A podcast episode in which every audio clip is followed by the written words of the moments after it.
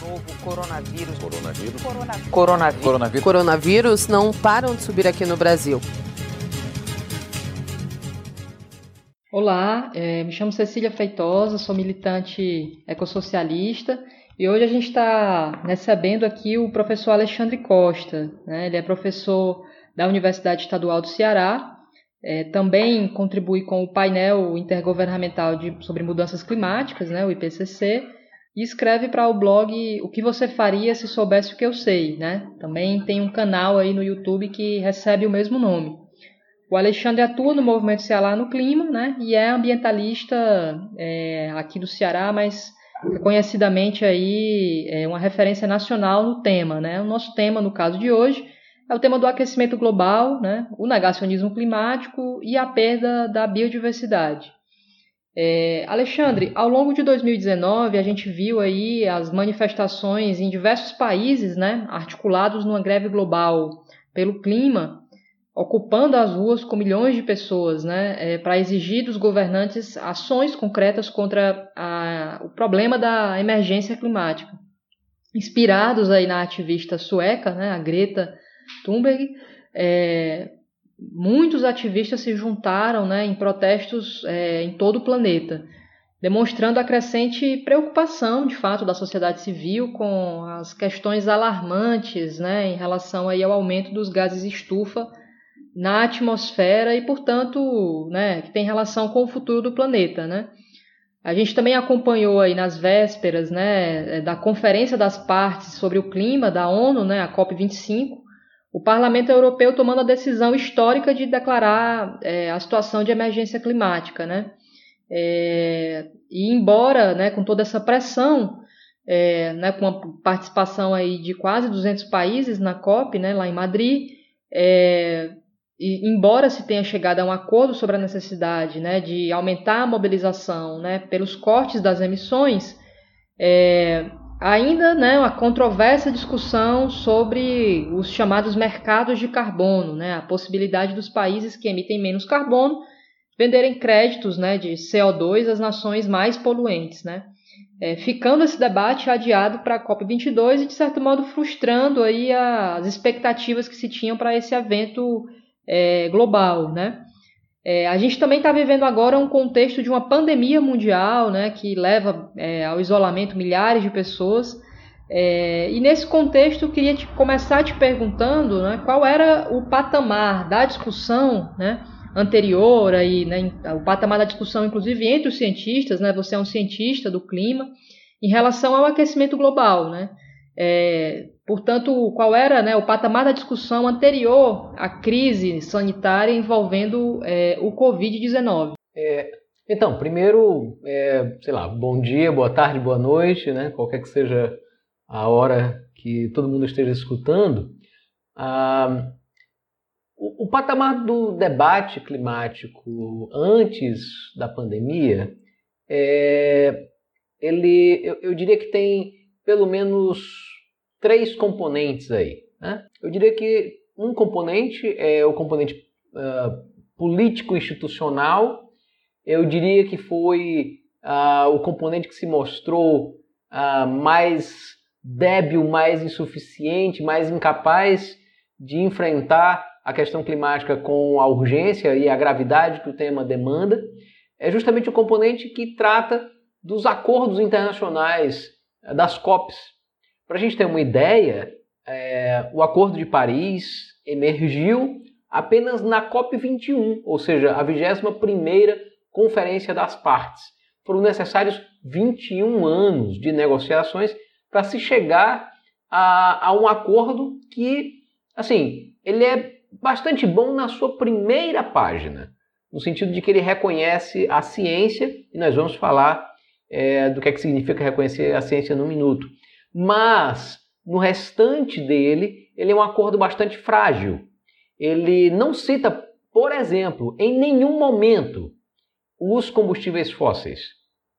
Ah, em todos os aspectos, por ser um acordo baseado em contribuições voluntárias de cortes de emissões, o Acordo de Paris ele nunca construiu um conjunto de metas globais capaz de limitar o aquecimento global às metas do próprio acordo, que textualmente eram limitar o aquecimento global a no máximo 2 graus Celsius acima dos níveis preferencial, acima dos níveis pré-industriais e preferencialmente abaixo de um grau e meio. Tá? Ah, nunca as contribuições voluntárias, as chamadas NDCs, as contribuições dos vários países, somaram ah, um efeito, um impacto capaz de incidir, de atender as próprias metas do acordo. Então tem esse componente extremamente frágil. Um outro aspecto é o aspecto científico. O IPCC, que é o painel intergovernamental sobre mudanças climáticas, ele existe desde 1988, é, criado pela ONU. Não obstante, muito tempo antes disso, já havia evidências bastante significativas de que a continuidade da queima de combustíveis fósseis e de outras atividades que implicavam a emissão de gases de efeito estufa, fossem elas o desmatamento, a pecuária com o metano, é, a própria prospecção e extração de combustíveis fósseis que libera metano, o uso de fertilizantes na agricultura, com as emissões de dióxido nitroso, etc., a ciência já sabia há bastante tempo é, que a tendência era que o acúmulo desses gases de efeito estufa na atmosfera iria provocar o aquecimento do sistema climático terrestre com todos os impactos conhecidos, desde elevação do nível do mar, derretimento das calotas, a ampliação de eventos extremos, ondas de calor mais letais, aumento da frequência de incêndios florestais, tempestades mais severas, etc. Ah, ainda assim, após o estabelecimento do IPCC, essa, esse conjunto de evidências foi crescendo. Até que a gente chega, e eu diria que tem alguns marcos anteriores, obviamente, como por exemplo o quarto relatório do IPCC, publicado em 2007, e que fez com que o painel recebesse uh, o Prêmio Nobel da Paz, mas uh, eu diria que o, o, o ápice desse processo é talvez o relatório do IPCC de 2018. É um relatório especial sobre o aquecimento global de um grau e meio. Por que esse relatório é tão importante? Porque pela primeira vez a comunidade científica se debruçou sobre a, algumas questões fundamentais. Uma delas é: que vantagens há em limitar o aquecimento global a um grau e meio em relação a outros patamares, como 2 graus Celsius, como 3 graus Celsius ou mais? Bom, é, o relatório ele não deixa dúvidas que a limitar o aquecimento global a um grau e meio tem uma importância fundamental em diversos aspectos. Mesmo a um grau e meio, 70% dos corais de águas quentes tendem a sofrer branqueamento. Esse, a, essa proporção ela chega a 100% já a 2 graus Celsius. Então nós podemos ter um comprometimento muito sério, mesmo a 2 graus Celsius, que está dentro do Acordo de Paris, de ecossistemas marinhos de importância absolutamente fundamental. Da mesma forma, há uma diferença substancial na frequência de eventos extremos, na frequência de fenômenos de degelo do Ártico, como a, a, a probabilidade de ocorrência de verões sem gelo no, no Polo Norte. Né? No caso de um grau e meio, essa tendência é de um ano a cada século. A 2 graus Celsius, isso passa a ter uma frequência de um evento de degelo completo a cada década. Então nós estamos falando de uma diferença muito brutal. E nesse caso, esse relatório de grau e meio, ele também nos traz outro tipo de informação, que é o tipo de informação sobre o que é necessário fazer para limitar o aquecimento global a um grau e meio. E aí é que, a, como a gente costuma dizer, né, aí é aí que a porca torce o rabo. Porque a, existe um saldo de carbono, existe uma quantidade de carbono que não pode ser emitida para a atmosfera a, se nós quisermos efetivamente conter o aquecimento global nesse, nesse nível, nesse grau. Né? É, e basicamente esse saldo de carbono está muito próximo de ser esgotado. todas as rotas, e isso o, uh, o, o SR15, que é esse relatório especial, todas as rotas são muito convergentes nesse sentido. Só teremos chances razoáveis de conter o aquecimento global abaixo de 1,5 grau se as emissões de gases de efeito estufa forem cortadas pela metade até 2030 e zeradas até 2050, para que a partir daí o sequestro de carbono, fundamentalmente a partir de fontes naturais, reflorestamento, etc., com ou sem a ajuda de tecnologias artificiais de captura de carbono, como a chamada BSCS, né, o bioenergia com captura e armazenamento de carbono, é, apoiando. Mas enfim, o fato é que nós não podemos ter qualquer dúvida que se trata de uma emergência e que cada ano em que o corte dessas emissões é adiado é um ano em que estamos comprometendo o futuro das gerações atuais de jovens e crianças. E é aí que eu queria entrar no terceiro componente, que foi a grande novidade, talvez, dos últimos anos, em especial de 2019, com a, a figura, não só, não só a figura da Greta Thunberg, mas um, um movimento de juventude que vai além. Eu queria, além da Greta, que aliás é, é o nome da minha filha menor, é, eu queria também falar do nome da Vanessa Nakati, né? Ativista climática a, que representa muito bem o sul global dentro desse processo. E o que acontece é que esse movimento climático, a partir de um ganho de consciência da juventude sobre o risco ao qual está sujeito o seu futuro, ele ganhou muita força. Mobilizações de rua com dezenas, em alguns casos centenas de milhares de pessoas. Ah, obviamente, a, a pandemia entrou, e eu acho que a gente vai ter oportunidade de, de aprofundar isso, a pandemia entrou e deu uma embaralhada nisso tudo. Mas é um fato. Nós, né, o patamar anterior à, à pandemia era, nós não podemos tratar o tema a não ser nos moldes, né, nos termos de emergência climática, ao invés de simplesmente mudança climática. Nós precisamos falar, nós precisamos falar né, com todas as letras, com toda a intensidade que a questão tem. E nesse caso, né, nesse caso, o patamar anterior era absolutamente insuficiente. Eu queria, para terminar essa, essa primeira intervenção, citar dois colegas cientistas. Um deles é Johann Schellenhuber, alemão do, da Universidade de Potsdam, que inclusive assessorou o Papa Francisco na elaboração da excelente encíclica Laudato Si. O Schellenhuber, certa vez, foi questionado por um, um, por um jornalista que perguntou para ele o seguinte: Professor, qual é a diferença de um aquecimento global de 2 e 4 graus? E Schellenhuber simplesmente respondeu, na lata, como a gente diz, né? A diferença é a civilização humana. Não há como se pensar civilização humana organizada num planeta 4 graus Celsius mais quente, com tempestades severas se abatendo sobre países com frágil infraestrutura, uh, um atrás do outro, com ondas de calor letais ceifando dezenas, centenas de milhares de vidas a cada incidência, com incêndios florestais devastando os nossos principais biomas e com a elevação do mar num nível uh, absolutamente assustador. O outro cientista que eu queria citar é justamente Kevin Anderson, que até recentemente era diretor do, do Centro Tyndall de Pesquisa de Mudanças Climáticas do Reino Unido.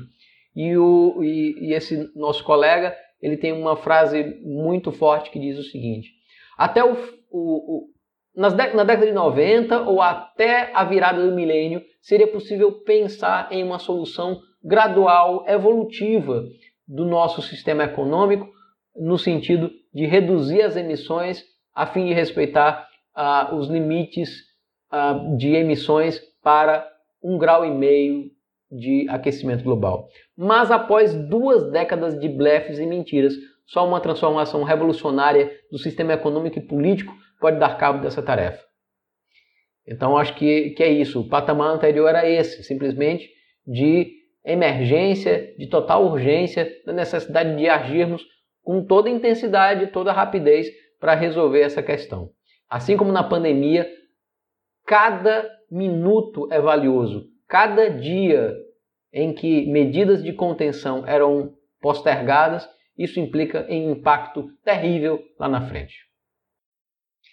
É, e se a gente está acompanhando né, o conjunto de consequências é, com o surgimento né, desse novo vírus contaminando os seres humanos, né, é, a gente pode, inclusive, comparar o que seria né, a proporção, de fato, é, de um agravamento né, desse quadro é, de emergência climática, né, com esse aumento né, é, da temperatura desse porte que você mencionou nessa primeira intervenção.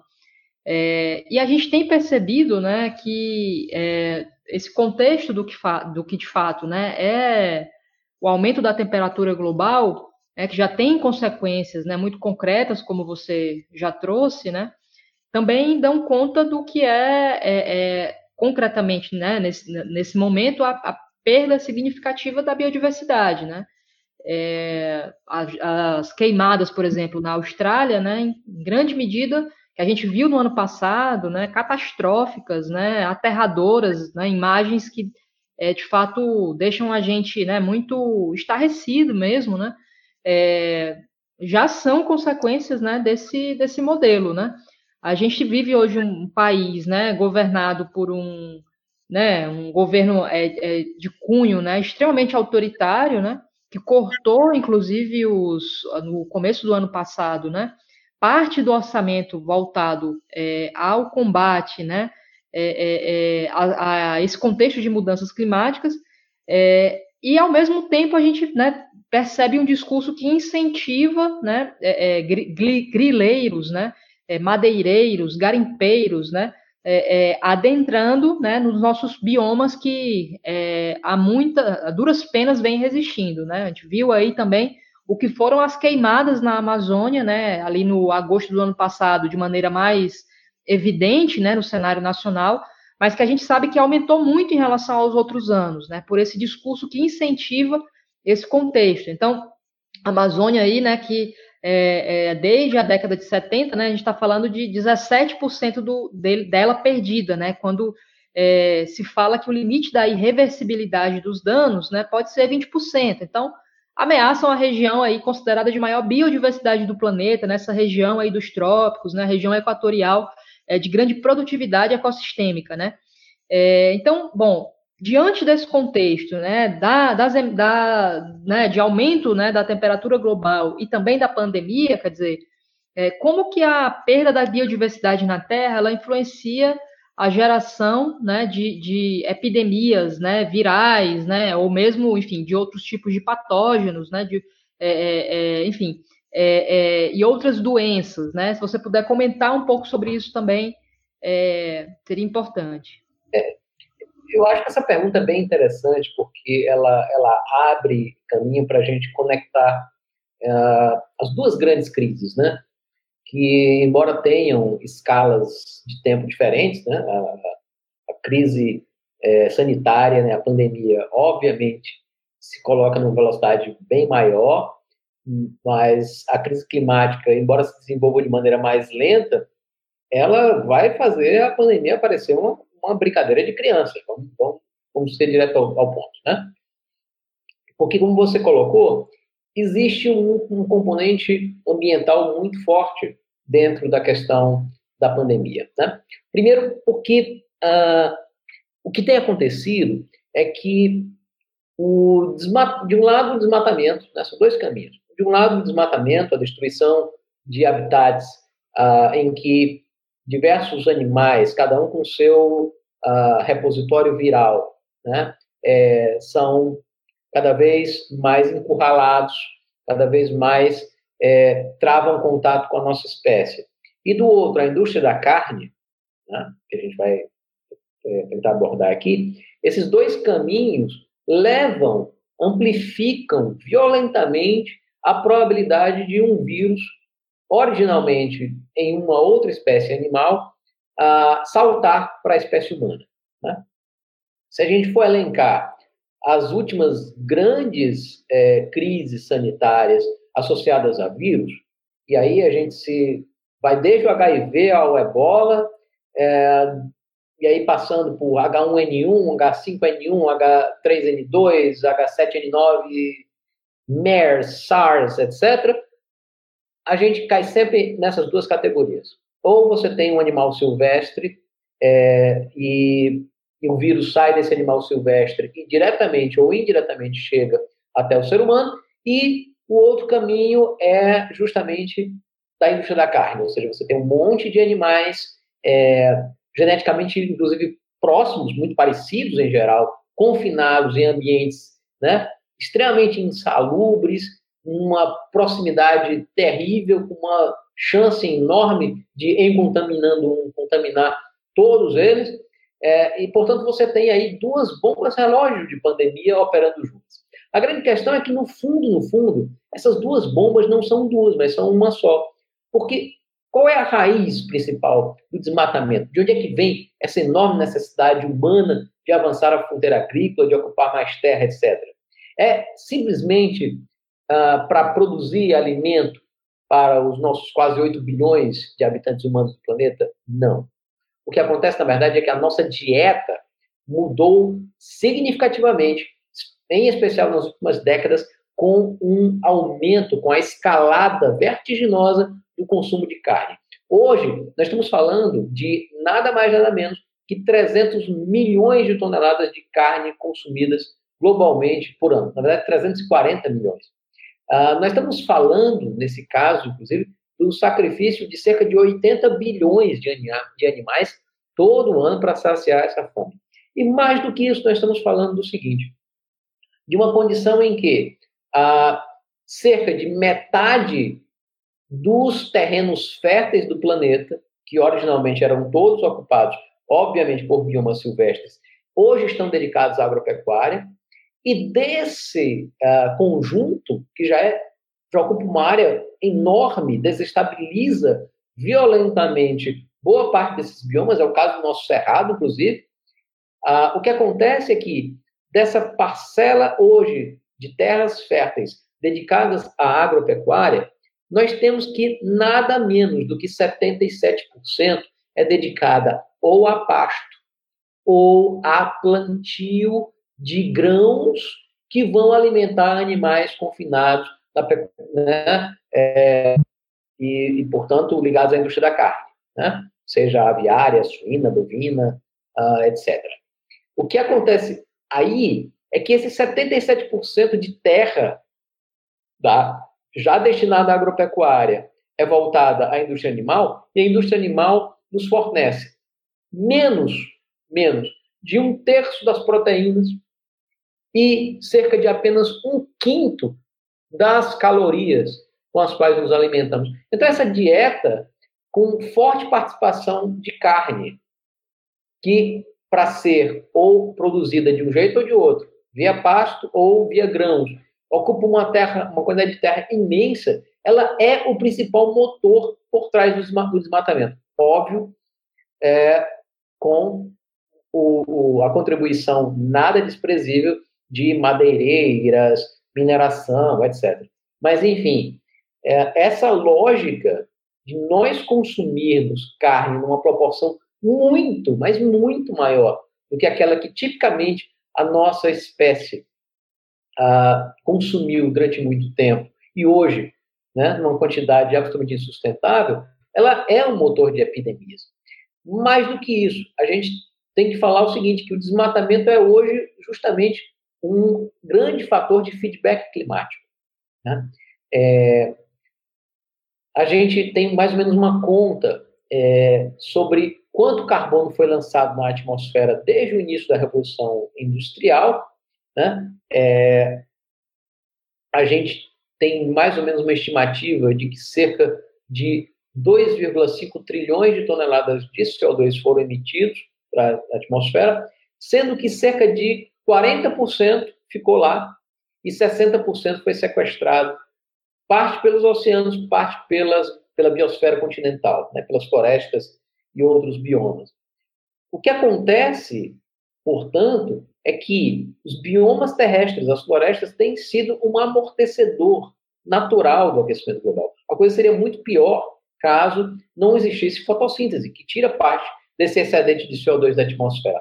Mas o que acontece, no entanto, é o seguinte: é que cada décimo de grau que o planeta aquece, nós estamos agravando as secas, que obviamente reduzem a disponibilidade de água para as plantas e fazem com que as plantas reduzam a taxa de fotossíntese, e mais do que isso, cada décimo de grau aproxima, especialmente em biomas tropicais, as florestas do limiar a partir do qual a eficiência das enzimas que controlam a fotossíntese cai.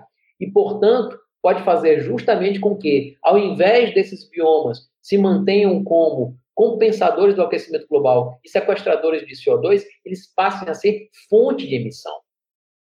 Os incêndios florestais são talvez a manifestação mais dramática desse risco de você inverter o papel dos biomas terrestres. Ao invés de estoques e removedores de carbono, eles passam a ser fontes emissoras. Basta a gente ter noção do que está em jogo. O carbono, o carbono, de um lado, o carbono armazenado no solo e na biota da Amazônia equivale a 10 anos de emissões globais. 10 anos de emissões globais. E a Amazônia é, ao mesmo tempo, a maior, o maior, de, é, é, é, o maior reservatório de biodiversidade do planeta. E isso não é apenas reservatório de fauna, né, de macrofauna, de macrobiota, né, de árvores, de, de animais. É, a Amazônia é também o maior reservatório de diversidade microbiológica do planeta.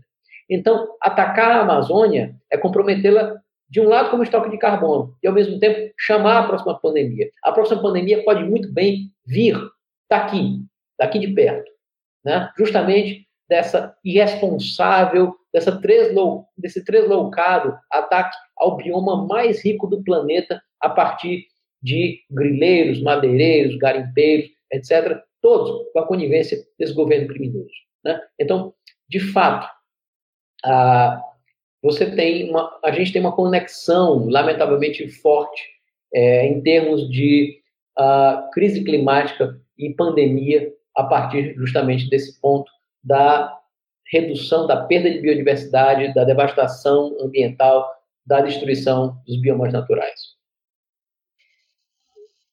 É, aquilo que leva na, na natureza, né, é, centenas de milhões de anos, né, é, para acontecer, né, quer dizer, o surgimento de novas espécies, a transição, né, de carga viral de uma espécie para outra, muitas vezes, é, nesse contexto que a gente vive, né, que é o um mundo capitalista, se acelera e se precipita é, crises como essa, né, como a gente já teve em outros momentos, é, epidemias, né, é, surgindo justamente por essa diminuição né, do, dos ecossistemas, né, do, do, ser humano adentrando em áreas né, e desmatando áreas que, de fato, é, anteriormente né, estavam ali no seu equilíbrio dinâmico, né, sendo, sendo é, é, respeitado, enfim, estabelecido. Né?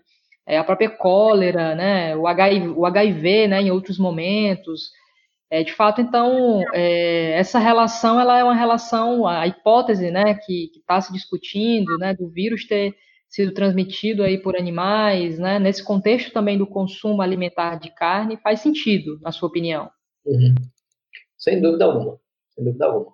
É, eu, eu, diria, inclusive, que a, a, a, conexão entre pandemia e crise climática, ela, é, ela vai além, porque uh, nós não tivemos ainda a oportunidade de uma sincronização entre esses dois tipos de crise, né?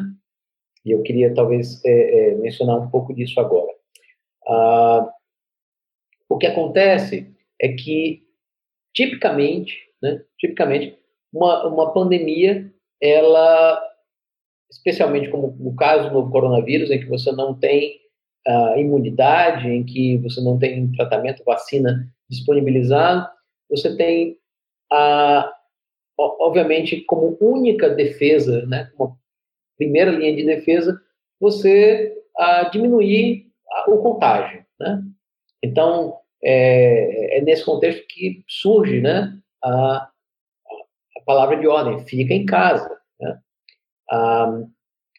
o problema todo é o seguinte, é que a gente não está vislumbrando que uma próxima pandemia de um vírus tão contagioso e letal, ou até mais do que o SARS-CoV-2, ela pode emergir num contexto que coincida né, com a manifestação de fenômenos de eventos extremos climáticos bastante fortes, como, por exemplo, os próprios incêndios australianos, né, que foram mencionados, ou furacões, tufões, e, e a gente, por exemplo, agora em 2020 deve ter uma, uma temporada de furacões acima da média. A gente espera que, ah, pelo menos nisso aí, o pico da pandemia tenha passado, né, nos países aí do Caribe, no sul dos Estados Unidos, etc. Porque a, a confluência dessas duas crises pode gerar um tipo de contradição muito pesado. De um lado você diz fique em casa, do outro você diz evacue suas casas. De um lado você diz que a única maneira de evitar uma catástrofe é você separar as pessoas fisicamente. De outro, você vai ter inevitavelmente aglomerações, porque como é que as pessoas vão procurar abrigo de uma de tempestade severa? Como é que como é que refugiados climáticos vão é, praticar isolamento social? Né? Então a gente tem aí uma uma condição muito perversa, né? É, em relação a, a esse possível entrecruzamento futuro de crises. É, sobretudo entendendo como você já trouxe, inclusive na primeira fala, né, que o mundo é desigual e, portanto, o sul global, né, vai ser afetado de maneira diferenciada, né? A gente fala aí do, do racismo ambiental, né, dessas populações é, que de fato não têm as mesmas condições, né, é, de sobreviver a esse contexto como os países do centro, como a gente está vendo agora no Brasil com a pandemia, né? O, o corte é o corte da desigualdade social, é o corte das, das populações mais pauperizadas, né, sofrendo mais. Mas diante desse contexto, justamente da pandemia, né, em que o isolamento social está decretado, são né, um terço do mundo, pelo menos, aí está em confinamento nesse momento, né? É, a gente tem visto notícias também, né, de notícias, inclusive animadoras, né, em relação a, a, aos índices da qualidade do ar, né? é, mesmo de animais que não, não frequentavam determinados espaços, voltam a frequentar, né? É, dentre outras melhorias, né? Do ponto de vista dos indicadores ambientais, né? Nas grandes cidades do mundo, né? Nesse contexto do, do confinamento. É, nós devemos nos animar com isso, devemos é, entender isso, né? Como é, uma, digamos assim, uma fresta, né? de luz aí, né, diante desse contexto de, de né, é, é, é, é tanta, tantas preocupações, né, como você já trouxe, né, do ponto de vista da crise né, é, é, sanitária e, ao mesmo tempo, da, do contexto das, da emergência climática? É, deixa eu só rapidamente dar uma pincelada sobre o, o, o que você levantou antes, que é a questão da, da desigualdade. É, ambas as crises, sanitária e climática, têm a marca da desigualdade impressa nelas. Né? Para a gente ter uma ideia, uh, o que acontece em relação à pandemia, especialmente na maior parte dos, dos países do sul global, é que foram as elites que trouxeram a epidemia para dentro delas. Né? Isso nos remete, isso renderia um outro debate em separado, que é que essa pandemia ela não teria condição de emergir, pelo menos não com a gravidade que a gente assiste hoje não fosse a hipermobilidade, né? a hipermobilidade uh, da nossa espécie hoje. Você hoje tem quaisquer duas cidades de porte médio grande do planeta conectadas em, em 48 horas, né? 48 horas, contando trechos terrestres e, e conexões em aeroportos. E essa hipermobilidade ela só é possível graças à intensidade de carbono né, é, associada à, à, economia global hoje. Então, foram as elites que trouxeram, elas foram as principais responsáveis, mas não é sobre elas que o ônus principal se abate. No, caso do Brasil, é dramático, absolutamente dramático. Né? É, os ricos e, e, as camadas médias né, é, conseguem praticar isolamento social, enquanto isso, o, os mais ricos ordenam as, as maiorias sociais a irem ao trabalho chantageiam com a fome, com a perda do emprego, com a impossibilidade de manterem né, a, a, minimamente o seu sustento. Ah, da mesma maneira, a crise climática é, é, tem a ver com isso.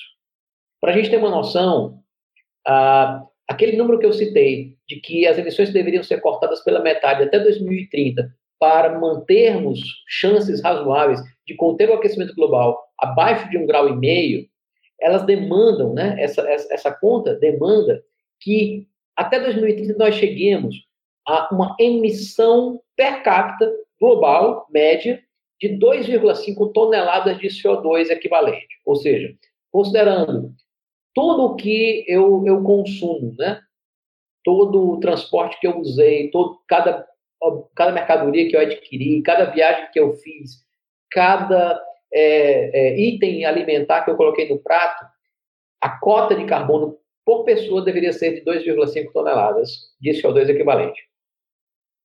Para a gente ter uma noção do tamanho do buraco em que a gente está, um habitante de Malawi, de Chad, de Ruanda, da República Democrática do Congo, da República Centro-Africana, essa galera emite, em média, menos de 0,1 0,1 tonelada de CO2 por ano. Um habitante médio dos Estados Unidos emite 16,5. Ou seja, enquanto um habitante de um país pobre da África emite menos de 25 vezes o que ele teria, em tese, direito de emitir até 2030, a média né, do, do, do estadunidense é coisa do tipo entre 6 e 7 vezes essa cota. Mais do que isso, os 10% mais ricos dos Estados Unidos emitem 50 toneladas de CO2 por ano. Isso é 20 vezes a cota. E isso é 500 vezes mais do que um habitante de um país pobre da África emite. Então, as duas crises são absolutamente marcadas pela desigualdade. Mas indo para a tua pergunta, não, a gente não tem, na verdade, por que se animar. Embora, embora seja verdade que as imagens de satélite mostram poluentes, né, concentrações de poluentes mais baixas uh, na China, na Europa, embora a qualidade do ar, os índices de visibilidade sejam obviamente muito melhores hoje em São Paulo, em Nova Delhi, em Bangkok, é, em Beijing, em Milão, onde quer que você é, é, coloque alguma medição do que antes da pandemia, a grande questão aí é a seguinte: aí a gente está falando do quê? A gente está falando de aerossóis, né, atmosfera, fuligem, uh, o chamado material particulado, né, o PM2.5, PM10, que são muitas vezes inalados e são responsáveis por uh, centenas de milhares de mortes, uh, ou até milhões de mortes todo ano por doenças respiratórias. E a gente está falando de óxidos de nitrogênio, que basicamente é, são produzidos, né, são poluentes produzidos dentro de motores de combustão e dentro de caldeiras industriais. Esses óxidos de nitrogênio são tipicamente precursores de ozônio que é tóxico, né? lá em cima na atmosfera ele é ótimo, ele, ele bloqueia os raios ultravioleta, mas aqui embaixo, é, desculpa, mas ele é uma merda. né? Ele é, é, um composto tóxico e que ah, pode, inclusive, reagir com outros poluentes, produzindo uma névoa de poluição que a gente chama de smog. Né? É, a grande questão é a seguinte, é que esses poluentes eles têm vida curta, seja porque os aerossóis sedimentam, né, eles caem pela gravidade ou são removidos pela chuva. Ou no caso dos óxidos de nitrogênio e ozônio, eles reagem quimicamente, esses poluentes rapidamente são removidos da atmosfera e ele, as concentrações deles só são altas em ambientes urbanos porque eles são produzidos continuamente. Então, na hora que a, esse mundo louco capitalista né, é, de hiperprodução, hiperconsumo, hipermobilidade, engarrafamentos, poluição, etc., toda essa loucura voltar, esses índices vão voltar no, no mesmo dia. Né? Então, nesse aspecto, não há o que comemorar. Mais grave que isso, não há o que comemorar em relação ao CO2. É possível, vejam só, é possível que, graças à pandemia e todas as medidas de a redução drástica da da aviação, do fluxo né, dentro de ambientes urbanos e mesmo a redução das emissões associadas a determinados setores da indústria, é possível que, ao final de 2020, a gente tenha a maior queda percentual da história em emissões de CO2. É possível que as emissões de 2002, de, perdão, de 2020 fechem algo como entre 6, os números atuais são entre 6 e 8% menores do que 2019. Isso, por incrível que pareça, é exatamente o que a gente precisa para uh, nos mantermos numa rota capaz de conter o aquecimento global abaixo de um grau e meio. Só que isso precisa ser repetido ano após ano. Em 2021, as emissões têm que ser 6% menores do que em 2020. Em 2022, elas têm que ser 6% menores do que as de uh, ah, 2021. E assim por diante. Ou seja, é preciso que a gente faça muito mais. Não basta que a gente interrompa momentaneamente esse conjunto de atividades intensivas de carbono. É preciso que a gente rapidamente substitua a matriz energética né, do planeta, descarbonize a matriz energética do planeta, reduz a demanda por energia e, portanto, por combustíveis. Né? Então, ah, eu, eu olho de maneira muito crítica essas celebrações, né? É, ah, agora o ambiente está limpo, agora os animais estão aí, porque, assim, tem um quê de ingenuidade na história. Mas do outro, me preocupa, porque ah, muitas vezes é, vai na, pode alimentar a lógica de que os humanos são em si um problema, e aí tem todo aquele discurso de que ah, nós é que somos um vírus, o coronavírus é, é são os anticorpos da Terra, né? E, e assim, ah, essa, essa é uma rota que para mim é muito complicada, porque ela pode até alimentar ideologias do tipo é, é, ecofascismo. E nesse caso, nós temos que dizer que não. É, nós podemos até contar com um refresco, né? É, do ponto de vista ambiental e do ponto de vista das emissões de CO2 associadas à, à, à crise. Mas só nós, né, a crise sanitária. Mas nós só vamos resolver a crise climática com a organização de maneira consciente, organizada, efetiva com a sociedade toda mobilizada e voltada para reduzir uh, essa lógica de, de hiperprodução e hiperconsumo, mudar radicalmente a maneira como nós uh, nos transportamos, o nosso sistema energético, reduzir violentamente a demanda de energia para a produção, de energia para o transporte, etc. Essa é a maneira. Se, como a gente fala, o normal voltar, né, se nós voltarmos à normalidade, nós simplesmente ah, saímos de novo completamente da rota e qualquer traço é, é, que a gente possa ter né, de efeito da pandemia no sentido de ah, reduzir o impacto ambiental das nossas atividades, ele vai se perder rapidamente. É, e diante desse, desse contexto, justamente, né, da, da extrema-direita né, mundial, que a gente tem visto que está é, tá disputando espaço né, diante da crise do, do Covid-19, ela também se coloca, né? É, a gente tem visto aí um contexto de negacionismo, né? Por parte do presidente, né? Do, daquele que ocupa a presidência da República é, no Brasil hoje, falando aí que não é uma gripezinha, né? Questionando o isolamento social, né?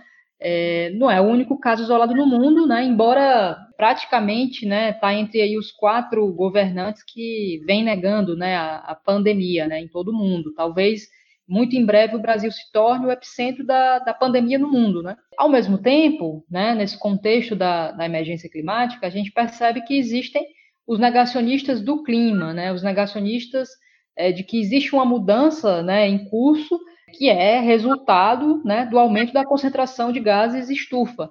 A gente sabe que, inclusive, disputam as redes, né, é, com disseminação de mentiras, né, de fake, né, fake news, é, ocupam esses espaços, né, com robôs, enfim, com um conjunto de tecnologias é, é, é para também fazer uma disputa de hegemonia, né, é, e manter, digamos assim, né, contexto, né, o, o contexto que é é esse que a gente está é, é, e que beneficia uma minoria, né? Uma minoria que detém né, as riquezas é, e que gera né, um conjunto de prejuízos para a maior parte da população. Então, eu queria saber, Alexandre, é, quais são os pontos de contato entre o negacionismo climático e o negacionismo é, virológico, né, que hoje nós estamos assistindo? Ah, nossa, Cecília, assim, ah, que tal quase todos? ah, veja só, a, a gente tem frases, várias delas pronunciadas pelo ocupante, é, pelo genocida ocupante da presidência da República, que poderiam muito bem ser ditas por um negacionismo climático no contexto né, do debate sobre clima. Ah, e aí, por exemplo, né, ah, eu, eu, posso citar algumas, que são frases de Bolsonaro, do tipo: alguns vão morrer? Vão, ué, lamento, é a vida. Outra é: o povo foi enganado esse tempo todo. Mais uma: o que está errado é a histeria, como se fosse o fim do mundo. Tem mais, é, muito do que falam é fantasia, isso não é crise. E aí, por aí vai, você pode é, colocar na boca de um negacionista da pandemia e de um negacionista da emergência climática as mesmas frases. Você pode dizer, mas e a economia? Né? Então, é tudo a conspiração da ONU e desses cientistas. Ah, não é isso tudo que estão dizendo, e assim por diante. Né? Ah, o tipo de frase é em geral, o mesmo. A grande questão aí é a seguinte, talvez, né? É que tem, tem, tem uns pontos uh, de muita semelhança entre os dois problemas. Primeira coisa é, não tenhamos dúvida, só tem uma maneira de você eh, incidir sobre esse problema, né? inclusive para ganhar tempo, para ter é, é, apoio, né? desenvolvimento tecnológico que nos dê suporte futuro. É você achatar a curva. Por que é tão fundamental achatar a curva de contágio? Porque o crescimento exponencial leva ao colapso do sistema de saúde. E aí as pessoas começam a entender isso. Que nós não podemos seguir uma curva exponencial de crescimento de casos uh, de, de Covid-19.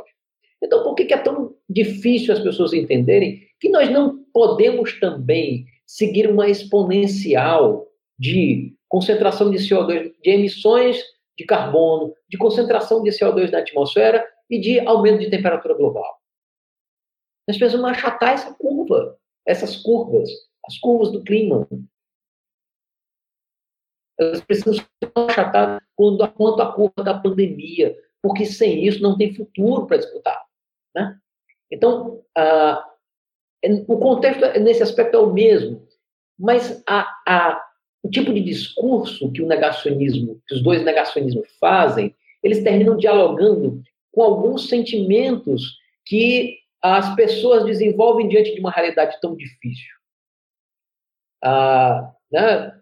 As pesquisas aí na psicologia mostram todas aquelas etapas do luto, eu não vou saber enumerar é, agora, né? Ah, no final das contas, termina tendo é, barganha, raiva e até chegar à aceitação. Mas a primeira etapa do luto é a negação ou a denegação. É você não acreditar naquilo.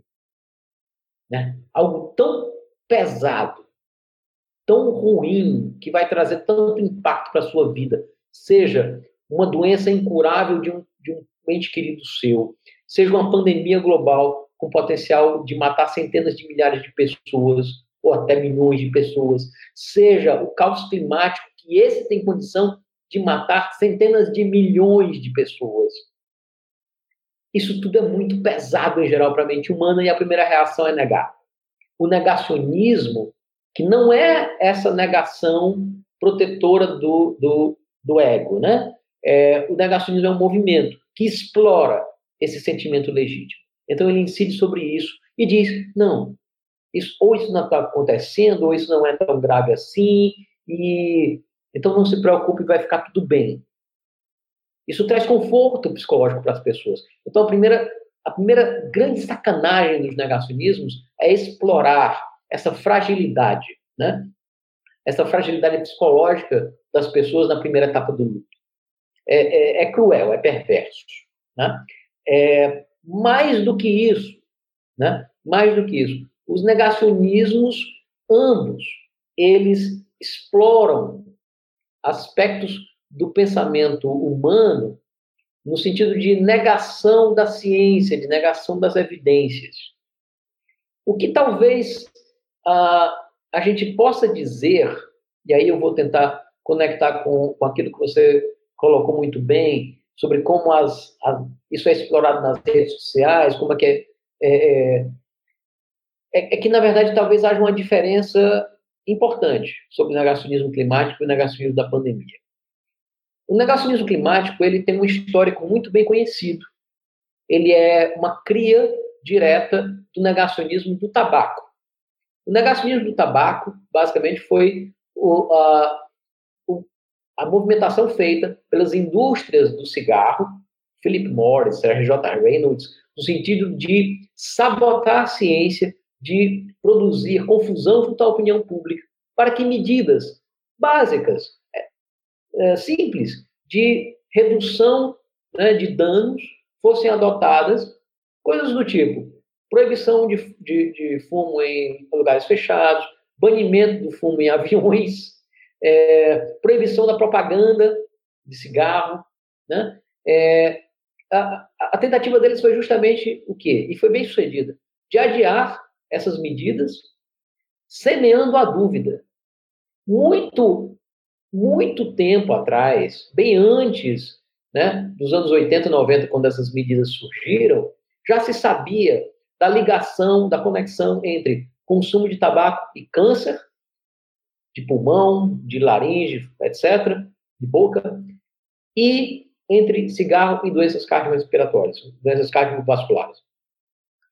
O que a indústria do tabaco começou a fazer foi uma propaganda do tipo: ah, né? É, não, mas isso não está provado, ah, não é bem assim, etc, etc. Eles conseguiram adiar por pelo menos 20, 30 anos e, portanto, manter elevados lucros à custa da morte de pessoas por duas, três décadas. A indústria do tabaco foi a primeira a construir um manual de como fazer propaganda anti-ciência, explorar as contradições que a própria ciência tem, as margens de erro, as incertezas que sempre sempre existirão no fazer científico para os seus propósitos mesquinhos. Interesse econômico como a primeira variável.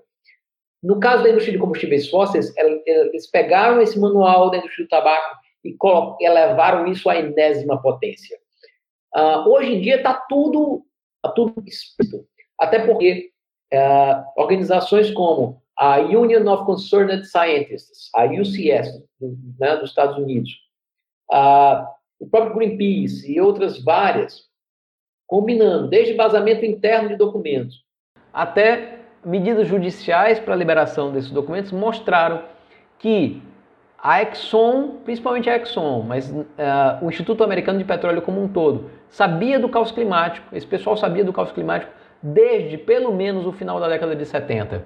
E que, especialmente a partir dos anos 90, uh, essa indústria, né, a indústria do petróleo, principalmente nos Estados Unidos, ela construiu uma estratégia para ocultar a verdade científica. É algo tão criminoso que tem um documento vazado de uma chamada Coalizão Global pelo Clima. Olha a ironia, né? É, organizada a partir do Instituto Americano de Petróleo, com a Exxon, a Chevron e um monte de think tanks ultraconservadores dos Estados Unidos. Tinha um, um, tem um documento dessa coalizão que tem uma estratégia muito detalhada dizendo que era preciso recrutar pessoas de dentro da academia. Quem não conhece um par de negacionistas climáticos brasileiros patifes, patifes, que aparecem muito na mídia. Né? Um deu entrevista para o Jô Soares, outro vivia na, na Bandeirantes no período do Código Florestal, justamente é, como um exemplo disso como pessoas de dentro do meio acadêmico que são capazes de vender a alma. Outro ponto era ganhar apoio dentro da imprensa, dentro do empresariado, mas mais do que isso chamava a atenção um item desse documento, que era que dizia explicitamente que a vitória não seria atingida, não seria uh, alcançada, enquanto os apoiadores do protocolo de Kyoto na época não fossem vistos pela maioria da sociedade como pessoas fora da realidade. Eles queriam justamente que nós, cientistas, ativistas, etc., fôssemos, fôssemos vistos como alarmistas, catastrofistas, exagerados, em última instância, como loucos. Isso tudo a, simplesmente para proteger a máquina de lucro bilionária ou trilionária da indústria de combustíveis fósseis. A grande questão é a seguinte: o negacionismo da pandemia ele, tem um, ele surge duas décadas, três décadas depois. E o que, é que aconteceu nesse meio tempo? As redes sociais. Nesse período, o negacionismo climático e outras visões fundamentalistas anti-ciência começaram a ser divulgadas dentro das redes. E, ao contrário do negacionismo original, que é um produto de laboratório da Exxon e da indústria do petróleo, esse negacionismo aí, ele é um monstro com vida própria. Ele passou a se enraizar, se capilarizar dentro das redes e a se associar a um, a um ideário, a um ecossistema de pensamentos da ultradireita, da nova direita, que ah, conectou tudo isso. Então, hoje, tipicamente, ah, o, o Minion, né? o Minion da direita, ele é uma figura que, ao mesmo tempo, ele é um machista, um machista escroto, um racista repugnante, um defensor de, de uma lógica ultra, neo, ultra neoliberal, né? É, do, é, é, é, é, o cara do, da meritocracia, etc. É o defensor do porte de arma e é também negacionista climático. Vejam que essas ideias elas não necessariamente compunham originalmente o mesmo ecossistema de ideias. Elas convergiram. E a partir daí, os negacionismos anti-ciência criaram um meio de cultura a partir do qual eles se nutrem, se multipliquem, se multiplicam e passam a adquirir vida própria. Essa placa de Petri, né, é, de, de nutrientes da ultradireita, ela, portanto, hoje ela catalisa esse processo todo. E aí o negacionismo da pandemia emerge, com mesmo mesmo que não haja, mesmo que não haja, exceto por um, um punhado de industriais mais gananciosos ou comerciantes mais escrotos, né? Sei lá, o véu da Ravan, ou... tirando um punhado de pengueses radicalizados, não há necessariamente um interesse econômico razoável por trás desse negócio. Porque a gente sabe que se abrir comércio, não vai ter gente para comprar. A gente sabe que o aprofundamento da crise da pandemia leva é uma ban a uma bancarrota econômica pior ainda. Então, nem do ponto de vista capitalista é razoável o negacionismo da pandemia. Mas o que acontece é que esse troço ganhou vida própria. Né? O modo de pensar, o cinismo, né? a, a, a oposição à ciência, a oposição a tudo que é razoável, racional, etc., fala mais alto. E essa caixa, né? essa, essa caixa de ressonância, né? essa câmara de ecos, ela passa a reproduzir, multiplicar, ecoar, a eventualmente, inclusive, criar né, é, esse tipo de argumentação completamente descolada da realidade. É muito, mas muito grave mesmo. Fato é, nós precisamos enfrentar o negacionismo no sentido amplo da palavra, não apenas os, os negacionismos específicos, mas o modo de pensar e, e, gerar e defender e dar suporte a ideias irracionais e, e, e alheias às evidências, nós precisamos combater isso tudo, porque disso depende a sobrevivência da humanidade. É fundamental hoje, para salvar vidas nessa pandemia, é absolutamente fundamental derrotar o negacionismo para que a gente possa ter futuro no que diz respeito à emergência climática. Então, aí justamente a partir desses elementos que você trouxe, né, é, a gente ter futuro em relação a, a todo esse cenário, né, que é um cenário de barbárie, né, em outras palavras, é, quais são as possibilidades, né, de, de, de uma, encontrar uma saída que seja radicalmente ecológica, né, é, é, para o contexto né, do, do aquecimento do planeta e, ao mesmo tempo, para o contexto da pandemia, para a crise sanitária, né? que está, obviamente, articulada com a crise econômica também, né, do, do Covid-19. Então, é, queria que você pudesse falar um pouco sobre é, como, como a gente pode ap apresentar, digamos assim, medidas, né, é, nesse momento que deem conta né, dessa convergência é, de crises, né? É, é essa talvez seja a pergunta, né? A pergunta fundamental. É, a gente obviamente não tem respostas prontas, mas eu diria que a pandemia ela colocou a nu muitos dos aspectos, né? É, mais mais perversos, mais pervertidos do capitalismo contemporâneo. A primeira coisa que salta aos olhos é quão insalubre é o nosso modo de vida. Nós, geralmente, né, é, até porque o nosso sistema de saúde, que viva ele, né, salva, salva milhões de vidas todo ano, ele é muito baseado né, é, nos avanços científicos e tecnológicos, em geral, a gente vê desenvolvimento né, científico e tecnológico como justamente o oposto de doença.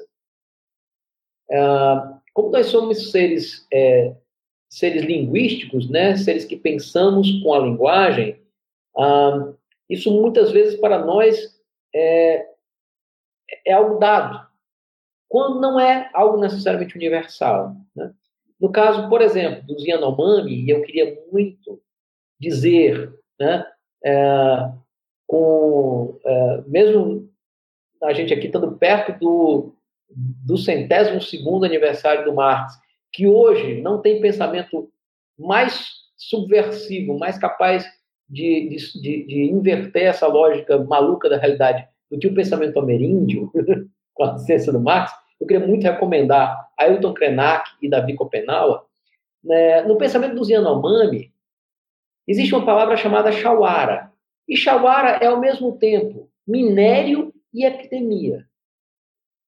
Então, a, no, na maneira de pensar, na cosmovisão dessas pessoas, né, é, o dito, o que a gente convencionou chamar de progresso e o adoecimento, ao invés de distantes e quase opostos, como na, no nosso modo de pensar, eles são muito próximos. Essa, aliás, é uma das coisas que talvez emerja da própria matemática que está por trás crise do antropoceno, né, dessa nova época geológica em que os impactos humanos são dominantes sobre o meio natural. É que todas as curvas, sejam elas de concentração de gases de efeito estufa, de perda de espécies, de número de aparelhos celulares, de automóveis, etc., todas as curvas seguem uma exponencial. E como a pandemia desnudou de uma forma dramática, a exponencial é ao mesmo tempo progresso e catástrofe. Então, a primeira coisa que talvez precise cair a ficha é que nós precisamos pensar de maneira radicalmente diferente do que se costuma pensar, e aí não é só ah, no contexto do capitalismo, no contexto, exemplo, da esquerda. Né? Até porque boa parte da esquerda segue extremamente apegada à lógica de crescimento econômico, à distribuição de renda, etc. Né?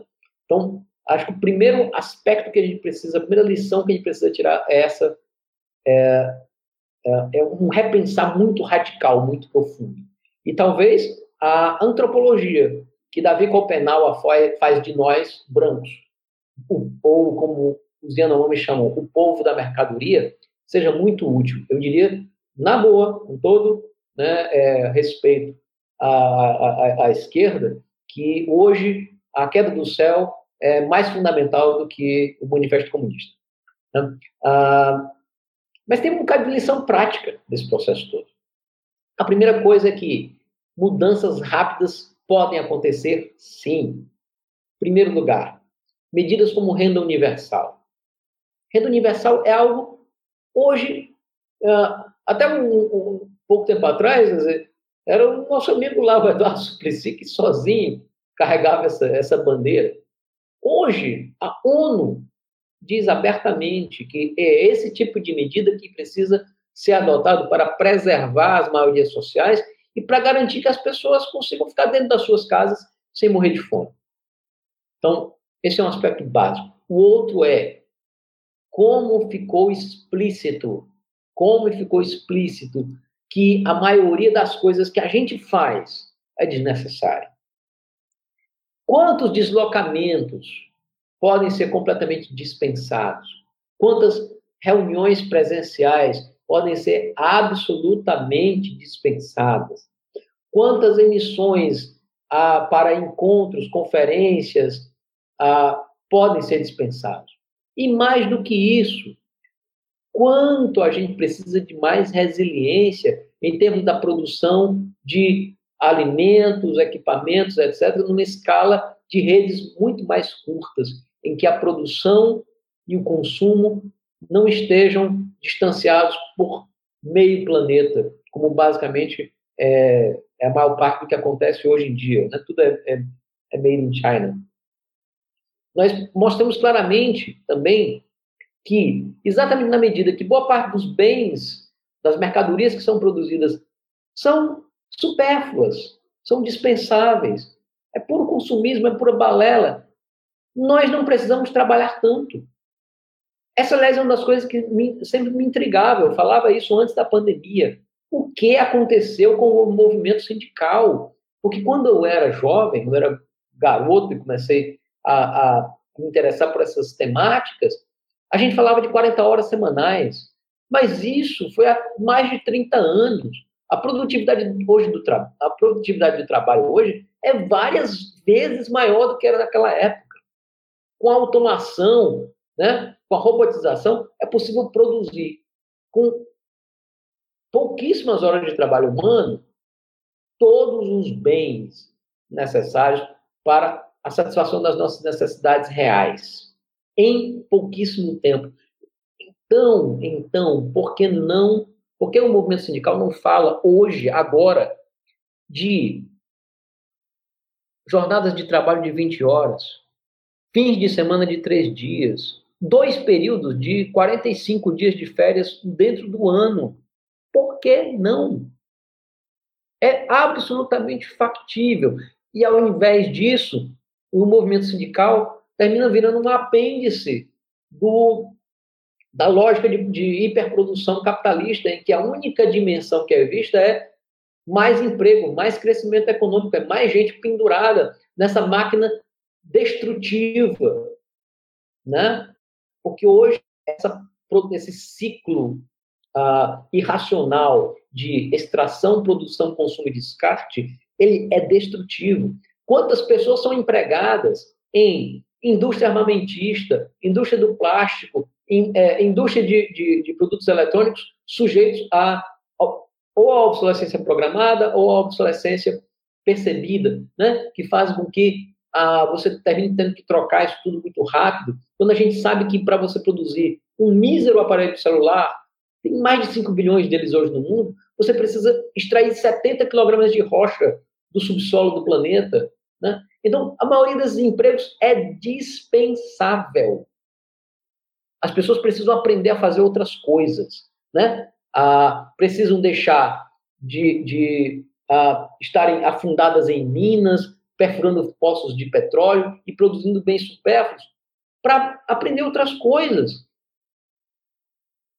Podem ser giradas para a indústria de saúde, porque nós, vamos nós precisamos sim de mais equipamentos de saúde. Podem ser giradas para a educação, para os serviços de cuidado. Podem ser giradas para agricultura urbana e periurbana, para permacultura, para a indústria de reciclagem, né, para, para, para toda uma nova economia circular. Pessoas desempregadas podem ser colocadas para recuperar biomas, para plantar árvore. Nós temos toda uma outra economia que poderia emergir. Tem lições, inclusive, do tipo: o petróleo não vale nada e precisa ficar debaixo do subsolo, que foi dramaticamente exposta nos dias em que o petróleo chegou a ter um custo, a ter um preço negativo, né? em que era mais caro você, na verdade, é, é, é mantê-lo, em que você teve ah, vários navios petroleiros paralisados, toda a, a, a, a, infraestrutura de armazenamento do petróleo saturada, né? justamente porque esse troço não precisa ser usado nessa escala, nem de longe, nem de longe. Então, eu diria talvez assim que uma das lições que a gente precisava aprender a partir dessa da pandemia é que reordenamento produtivo, menos trabalho, uma outra economia radicalmente diferente, a impossibilidade de sustentar bilionários, tudo isso são lições que a gente deveria sair da crise, é, é, tirar a partir dessa crise e transportar né, essas lições para a solução de uma crise que é muito mais profunda e bem mais difícil de resolver, que é justamente a emergência climática e o risco de colapso ambiental planetário. Eu acho que esse futuro ainda está em disputa. Né? Nós vamos ter um mundo por vir, um mundo que virá. Eu sei que esse mundo vai ter problemas, vai ser biologicamente mais empobrecido, vai ser climaticamente mais instável. Mas o legado que nós vamos deixar à geração né, da Greta Thunberg, da minha Greta, esse ainda está sendo disputado e esse ainda pode ser modificado. Eu acho que ah, combater a ideia de volta à normalidade precisa ah, ir para a ordem do dia. A ideia de que outra sociedade radicalmente diferente, ecologicamente sustentável, socialmente justa é possível. Né? Se a gente conseguir disputar isso no imaginário social, dentro desse contexto, é, a gente ganha. E isso né, ah, não é feito apenas a partir né, de, de, de, redes sociais ou, ou, ou, de política institucional. Isso é feito na prática, inclusive, pelas redes de solidariedade, né, pelas ações nas comunidades, a partir de cada iniciativa dessas que eu vejo que estão se multiplicando no país afora. Elas têm que crescer, elas têm que aumentar. Uma nova economia, um novo mundo pode, no limite, emergir a partir daí.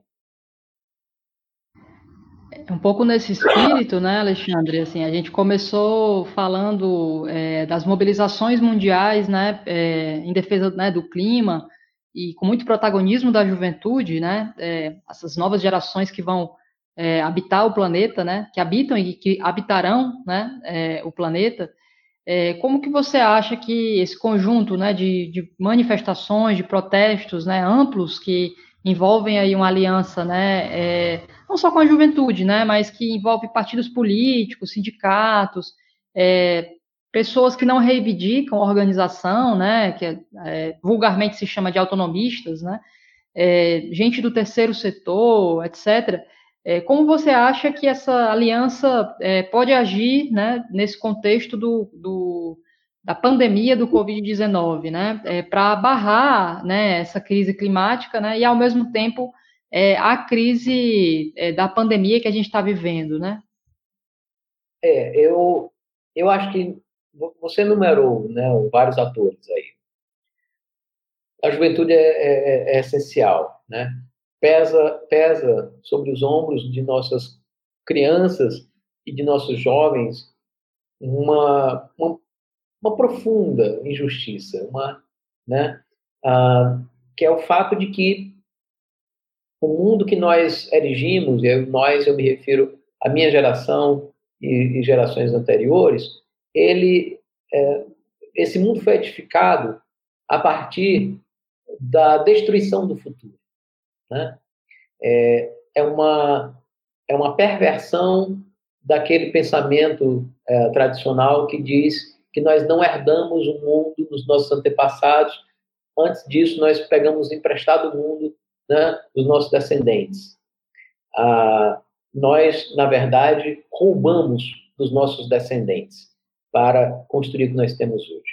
Então, ah, o reconhecimento da juventude, né, a partir dessa perspectiva, da profunda injustiça geracional que tem por trás da crise ecológica, da crise climática, é, é, é essencial. Essa mobilização é fundamental. Por outro lado, né, o movimento sindical ele precisa estar presente. O, o trabalhador, da, o mineiro, não é nosso inimigo. O petroleiro não é nosso inimigo. Né? É, o caminhoneiro não é nosso inimigo. O que nós precisamos fazer, e isso precisa ser uma obra coletiva, incluindo esses trabalhadores e suas famílias, é nós construirmos um mundo em que essas pessoas tenham uma oportunidade de subsistir sem ter que emprestar a, a sua vida, né, a, a sua energia, a, a sua existência a uma atividade que hoje é essencialmente destrutiva. Né? É, e fazer com que esse, esse conjunto de trabalhadores entenda, de um lado, que a continuidade de suas, de suas atividades econômicas nos moldes atuais significa comprometer o futuro das suas crianças. E, ao mesmo tempo, que eles sintam-se que eles se sintam seguros no, num contexto de solidariedade de classe, em que ah, o, o nosso nosso coletivo, o nosso contexto assegura a eles a subsistência, enquanto eles são treinados para fazer outra coisa, né? em que a dignidade, o sustento, a qualidade de vida sua e de suas, suas famílias vai ser mantida, porque nós vamos garantir isso até que, ao invés de mineiros escavando túneis né, ah, e, e, derrubando florestas para extrair minérios que vão simplesmente é, virar entulho e lixo, nós vamos, nós poderemos ter ah, reflorestadores, né, cuidadores de biomas. Ao invés de, de petroleiros, né, nós vamos ter trabalhadores que, após fecharem com segurança os postos de petróleo hoje em operação, né, é, vão trabalhar no setor de energias renováveis, né, em que pessoas que comercializam bugigangas né, descartáveis e que, infelizmente, contribuem por ser a única maneira que elas têm de obter o dinheiro para comprar alimento, contribuem para degradar o ambiente, que possam, pelo contrário, colaborar com a, a produção e a circulação de alimentos saudáveis nas cidades e nas periferias das cidades, a, que possam participar da recuperação desses materiais, da reciclagem, etc. Então, esse é um outro elemento fundamental. O movimento sindical precisa entender e impulsionar essa, essa alternativa. E, naturalmente, nós, nós precisamos é, sermos melhores enquanto sociedade. Né? É, nós, talvez ah, de uma maneira dura, né? A, a pandemia é muito dura. A gente tem assistido pessoas queridas, próximas, adoecerem. Nós temos assistido muito, temos tido muito luto, muitas perdas. Mas se em meio a essa dor nós pudermos entender que tem coisas que valem muito mais do que o dinheiro e a mercadoria, né? que uma fruta colhida do, do pé vale muito mais do que uma arma, né? que, que o amor, que o abraço de um filho, de um pai, né? vale muito mais do que um, um objeto comprado, né? De que um, um, dia das mães, a gente está né? é, tá justamente em maio, uh, ele só faz sentido com mães vivas e, e, e, alegres e celebrando a sua vida e a vida dos seus filhos. E isso é muito mais valioso do que a aquisição de um bem material num shopping. Se a gente for capaz, inclusive, de rever radicalmente a nossa escala de valores, a gente pode juntar tudo isso, né? colocar tudo isso num grande balaio para marchar para uma sociedade que seja muito melhor, radicalmente diferente, muito mais justa, né? Ah, em que as relações entre nós, seres humanos, sejam muito melhores e em que as relações de nós humanos com os outros seres do planeta e com essa teia de vida fabulosa que, que, que recobre a, a Terra sejam também muito melhores, né? muito mais, mais saudáveis, né? e, e, enfim, né? ah, que mostrem justamente que esse outro mundo é possível. Ah, eu diria que hoje, ou é essa alternativa, e, e assim, bom, ah, muitos de nós chamamos de ecossocialismo, mas eu, inclusive, nem brigo pelo nome, né? Ah, a gente pode usar a sociedade do bem viver, pegando emprestado, né? É, aí a, a, a, tradição ameríndia, né? Ah, a gente pode falar de várias coisas: ecossocialismo, sociedade do bem viver, decrescimento sustentável, é, tem várias ideias que, que habitam esse mesmo ecossistema.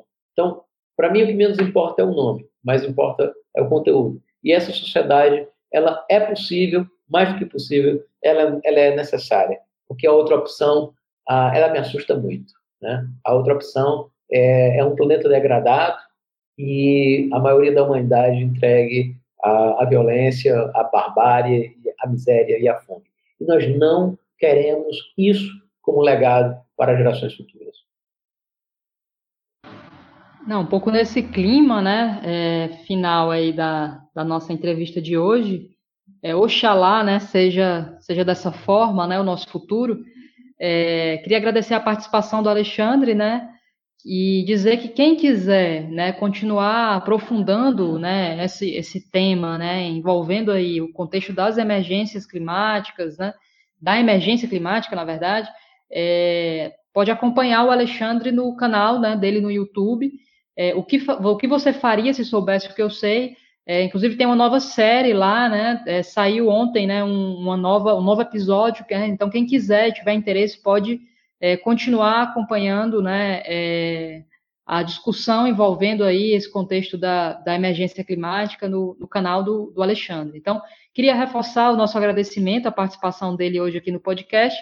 É, e ao mesmo tempo, né, finalizar dizendo que vai ter muita luta, né? A gente vai continuar, vai seguir, né, lutando, é, seja contra, né, esse contexto da pandemia que é, traz sofrimento para, né, o, o, mundo todo, mas sem dúvida contra esse sistema e esse modelo que é, precipita, né, esse a dor, o sofrimento, enfim, por uma sociedade, né, justa, ecologicamente equilibrada, né, é, é, né combatendo a desigualdade, enfim, e ao mesmo tempo, né, é, dizendo que o futuro que a gente quer é um futuro melhor, é um futuro melhor do que esse, né, que é, esses profetas, né, do Apocalipse vêm é, é anunciando, né, e disputando aí milhares, milhares de pessoas. Né? Então, é isso, a gente fica por aqui hoje.